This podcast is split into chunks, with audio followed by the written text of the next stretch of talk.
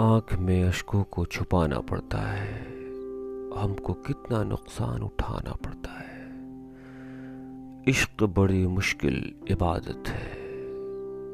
यार को सजदों में मनाना पड़ता है।